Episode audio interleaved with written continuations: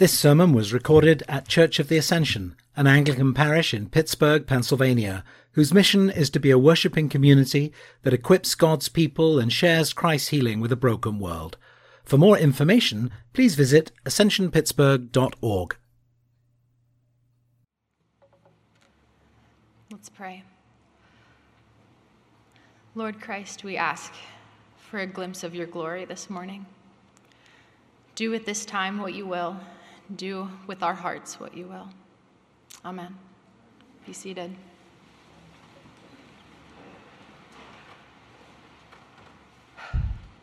Lent begins Wednesday this week. I'm sorry if I've just shocked anybody. You still have a few days to get your affairs in order. Today is the last Sunday in Epiphany, the bookend of the season in which we've witnessed stories of Christ's revealing himself as Savior of the world. Each year, on the last Sunday of Epiphany, we hear the story of the Transfiguration. And this story was intentionally placed here in our lectionary, and it serves as a bridge to what comes next in the cycle of our church life Ash Wednesday and the 40 day journey of Lent.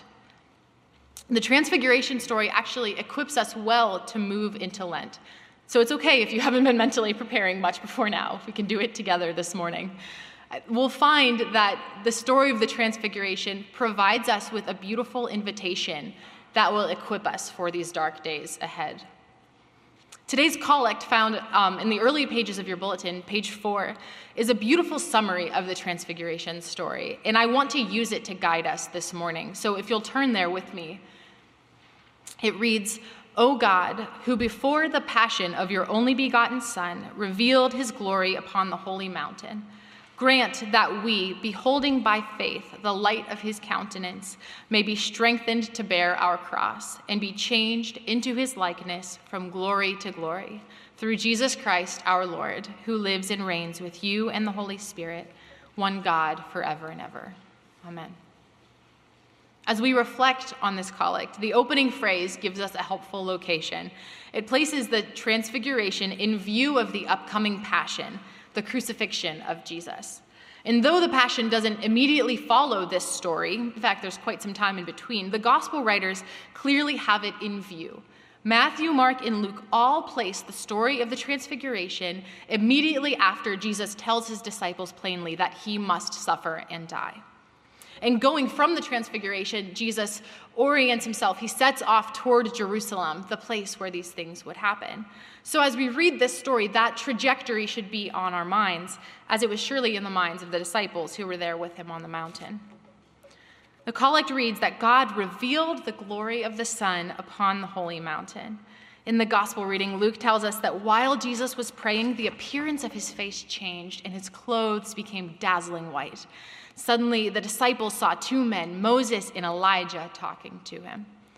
The disciples in this moment witness glory. A large cloud descends and overshadows them as a voice from heaven speaks. It's all very terrifying, and it has quite an Old Testament feel to it, doesn't it? I mean, even the characters in the story are from a different era. In fact, there's a lot here that resonates from the Old Testament. It's often noted how Moses and Elijah represent the law and the prophets. Moses as the face of the Ten Commandments the Lord gave to Israel, and Elijah representing the witness of the prophets, those many individuals who often gave their lives speaking forth the words they received from the Lord. And so, as these three stand together on the mountain, what we see is that Jesus is the fulfillment of these things, that Jesus came not over against the law and the prophets as if as if to discredit them, but in direct accordance with them as the fulfillment of them. But there's more. There's another reason why Moses and Elijah are the characters chosen for this great moment. See, both Moses and Elijah had, in their own experiences, encountered God on a mountain. Except in their experience, it was nothing short of terrifying and potentially life threatening. If you recall the story of Moses, he was on Mount Sinai receiving the Ten Commandments from the Lord, and he boldly requested, Lord, show me your glory. And God does, but in a very limited way. God hides Moses in the cleft of some rocks as, and covers him with his hand as he passes by, only allowing Moses a glimpse of his back. God protects Moses in this way, telling him, No one may see my face and live. And we heard in our Exodus lesson that when Moses descended down the mountain, immediately after this, his face was radiant. It was physically altered from this experience of having beheld God, and he had only seen a sliver. God seems to like showing his glory on mountains because Elijah has a similar experience. For his part, having fled for his life, Elijah harbors in a cave. The Lord comes to him and tells him, Stand on the mountain in the presence of the Lord. And God then gives a marvelous display of his power. The earth shakes around him, a sharp, a strong wind shatters the rocks on the mountains. There's a fire, and finally, a still small voice that speaks to him or in some translations, the sound of sheer silence. Only now does Elijah emerge from the cave to speak with God, fully covering his face with his cloak, and wisely so. Now, in our gospel reading, here are these two men from different generations in Israel on a mountain, appearing in glory, in dazzling light, and soon overshadowed by a great cloud. In many ways, this sounds about right for them. Except this time, no one is hiding, no one is veiled. And this is a stark contrast. These men, these pillars of faith in Israel, who were unable to look at the face of God lest they would die, are here with Jesus, speaking to him, conversing face to face. What we're catching a glimpse of in this moment at the Transfiguration is a revelation, a confirmation of Jesus' identity, the Son of God in flesh and bone, the unapproachable God, now approachable, visible, human, with whom his companions could talk and eat and laugh and look in the eyes. The blinding light, the thick clouds, the voice from heaven, all of these all of this testifies that the Lord who is appearing before them is one and the same and that has huge implications for you and me. It transforms the way that you and I are able to meet with God. See, the access to Almighty God that the disciples had as they journeyed with Jesus, the intimacy, the relationship they had, was something Moses and Elijah could have only dreamed of in their lifetimes. The Son of God, capable of fire and earthquakes and all the rest, walking the, the streets of their small towns in sandals. This brings us to the next phrase of our collect. O God, before, who before the passion of your only begotten Son revealed his glory upon the holy mountain, grant that we, beholding by faith the light of his countenance, by faith we behold him as well, face to face. How is this possible? How are we granted the privilege of beholding our God? And now we encounter an important detail in our gospel reading. In fact, Luke is the only gospel writer who includes this. He clues us in on what it is that Jesus, Elijah, and Moses are conversing about on the mountain that day. And it's fascinating. We, we read, They, Moses and Elijah, appeared in glory and were speaking of his departure, which he was about to accomplish at Jerusalem. His departure? Kind of a nice way of putting it. What's going on here? Is Luke just avoiding using the word death like some of us do? Well, there's something deeper being hinted at here. That choice of wording, Jesus' departure. The word translated departure comes brimming with meaning. It's like Luke is prodding us to connect the dots, to see what's really going on here. See, they were speaking of Jesus' departure, or in the Greek, his exodus. Instantly, our minds flood with imagery, right? The exodus was that great event in Israel's history that defined who the Israelites were as the people of God, brought out of slavery into freedom, into the promised land, to become a holy nation that brought glory to God. The Exodus event was the definitive act of God in Israel's history, when God intervened for those he loved and delivered them from their oppressors. The Israelites were, no matter how many generations down the line, they were people of the Exodus. And here in today's gospel story, we are being signaled about another Exodus, or more accurately, the fulfillment of that original Exodus. Moses served as God's instrument of deliverance, of deliverance in the Exodus from Egypt. And here he stands alongside the man Jesus, God himself come to deliver his people. But this deliverance would be greater, eternally lasting. This deliverer would not invite just Israel, but all of humanity to come with him up out of Egypt, out of our bonds of slavery to sin and death and, and into the new life in the promised land where we are made holy and bring glory to God. And this deliverance, like the first Exodus, would be brutally won. In the days leading up to the transfiguration, Jesus had been telling his disciples what must happen to him. And they couldn't believe it. They didn't want to believe it. They didn't understand how, if Jesus was the Messiah, the reigning king, how his story could go like this. Where's the victory if the Messiah suffers and dies? what they didn't understand was, in the words of T.F. Torrance, instead of thwarting the national hope of Israel, Christ's suffering would bring that hope to pass. The Transfiguration is this heavily, richly symbolic event. It's the place where we glimpse that the glory of God and the suffering of Christ are of one. The scriptures are full of awesome displays of God's power and glory, alongside promises of a coming king who would rule in righteousness and fix all that had been broken. We read and feel the story of salvation crescendoing throughout the scriptures and finally reaching its climax in death. The promised deliverer, the Son of God, comes to his people not in violence or judgment, but in willing sacrificial self giving not riding chariots armed with swords and torches, but in sandals, walking the dirt paths of Israel. As Jesus and his disciples step foot in Jerusalem, Jesus turns to them and says, The hour has come for the Son of Man to be glorified.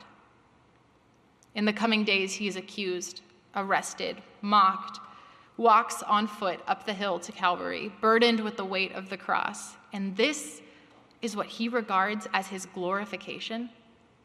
Where is the glory of God in this story? Because it's not glory as we imagine God ought to glorify himself. We can see the, the strong winds and the mountains quaking and the fires. But through the cross, Christ's death and resurrection, this is the avenue through which our hope comes to pass. Brought out of Egypt into communion with God, to where we can behold him face to face. This is God's glory because this is what He has always wanted communion with His people, to let His face shine upon us, for us to receive the light of His face. And this is what we as the church are privileged to do to behold by faith the light of His countenance. And we now turn to the part of the collect that is a petition. And we see in it that we're asking for two things to be strengthened to bear our cross and to be changed into his likeness from glory to glory. Given what we've talked about this morning, the relation between glory and suffering, we realize these two things aren't all that different, are they? Jesus faced a hard road ahead after descending from the Mount of Transfiguration. But so did the disciples. They were afraid, confused, and unsure of what to do next. The road ahead of them would be dark. But they had just seen a marvelous thing, hadn't they? They had witnessed Jesus in extraordinary glory and might.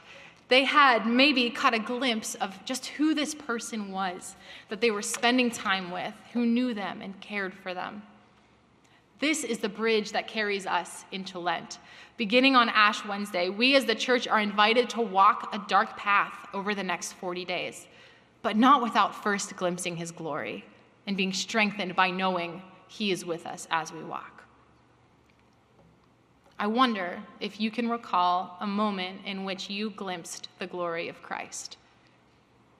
What was it like when you beheld him? The Apostle Paul tells us that we have an advantage far above what Moses and Elijah ever had. We have no need to hide from God. Instead, Christ invites us to behold him fully, to see his face shining upon us. In 2 Corinthians 3, verse 18, Paul writes, And we all who with unveiled faces contemplate or reflect the Lord's glory are being transformed into his image from glory to glory.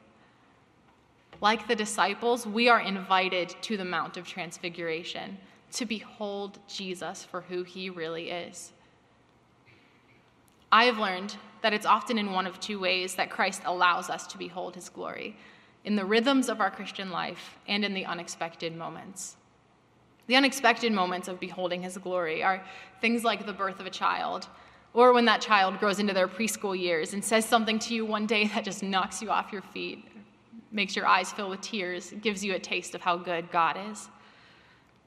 Other times, I've experienced unexpectedly the glory of Christ. A day of warm sun in the midst of a cold, gray winter, a youth retreat, a funeral, hearing someone share the testimony of God's saving grace in his or her life. I wonder what those unexpected moments have been for you, how God has met you. These times where we behold Christ's glory, as we saw in our gospel story and read in our collect, they strengthen us for the path ahead. Of course, due to the unexpected nature of these encounters, I can't exactly tell you to now go have one, can I? They are necessarily unexpected, like gifts from the Lord that catch us by surprise rather than something we've gone looking for. But thankfully, the Lord also meets us and reveals his glory to us in the rhythms of our everyday life together. We could say in more expected ways. All that's required for us here is to make ourselves available to him. For example, we gather each Sunday to worship through song, prayer, hearing and reflecting on the scriptures, partaking in the Eucharist. The reason we gather and do these things is because Christ has promised to meet his church, to meet you and me in them to reveal himself to us and to shine his face upon us. And of course, these rhythms are not limited to Sunday mornings. As we go about our days with hearts longing to glimpse of him, Christ does not hide himself from us.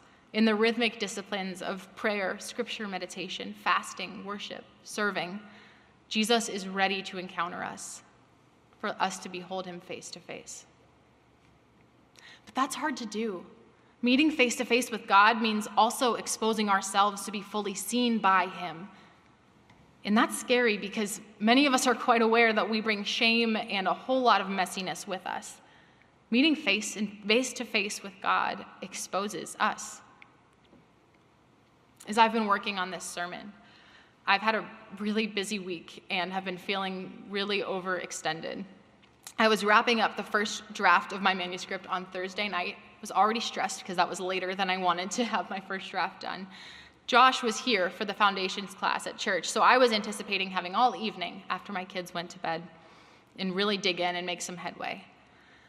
Well, I battled my kids for the full three and a half hours that Josh was out that evening. It just was one of those nights. I don't know what it was, but they would not go to bed. I had been up to at, since six that morning, and I was completely at the end of myself. I had no grace left. I was not a kind mother to them that evening. And as I came down the stairs for the millionth time to the couch, ashamed of myself, hanging on by a thread, thinking if they cry one more time, I'm going to lose it, I sat on the couch and realized I had a sermon still to write. I looked at my computer and I wondered if it was possible that the story of the Transfiguration had anything to say to me right then in that moment. And I felt the Lord beckon me to look at him. In my shame, in my weariness, to look at him. He wanted to see me face to face, and he wanted me to see him in all of his light and beauty shining on me in love. The story of the Transfiguration invites us to look at Jesus, unveiled, without covering or pretense, exactly as we are, and to receive the light of his face as it shines upon us. And as Paul promises, the light of his face is healing, it is transformative, it changes us into his image from glory to glory.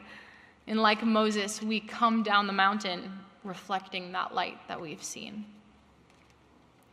These encounters are what strengthen us to walk through the difficulty of our lives, especially into the journey of Lent, walking with Jesus as he walks to the cross. Lent is a difficult season by design, and we are invited to acknowledge and enter into the reality that Christ came to save us precisely because of how desperately we needed saving. So you're invited to join us on this journey of Lent, starting on Ash Wednesday here, where each of us who comes forward will receive a mark of ashes on our foreheads in the shape of a cross, a reminder that we are but dust and that Jesus Christ is the only source of our life and hope. The Transfiguration leads us into Ash Wednesday, into the wilderness of Lent. We are invited to journey honestly through the darkness of the world around us and the darkness in our own hearts. But like the disciples, like Moses, like the glow in the dark t shirts the kids have, we enter this journey with the glory of Christ still warm on our faces. Amen.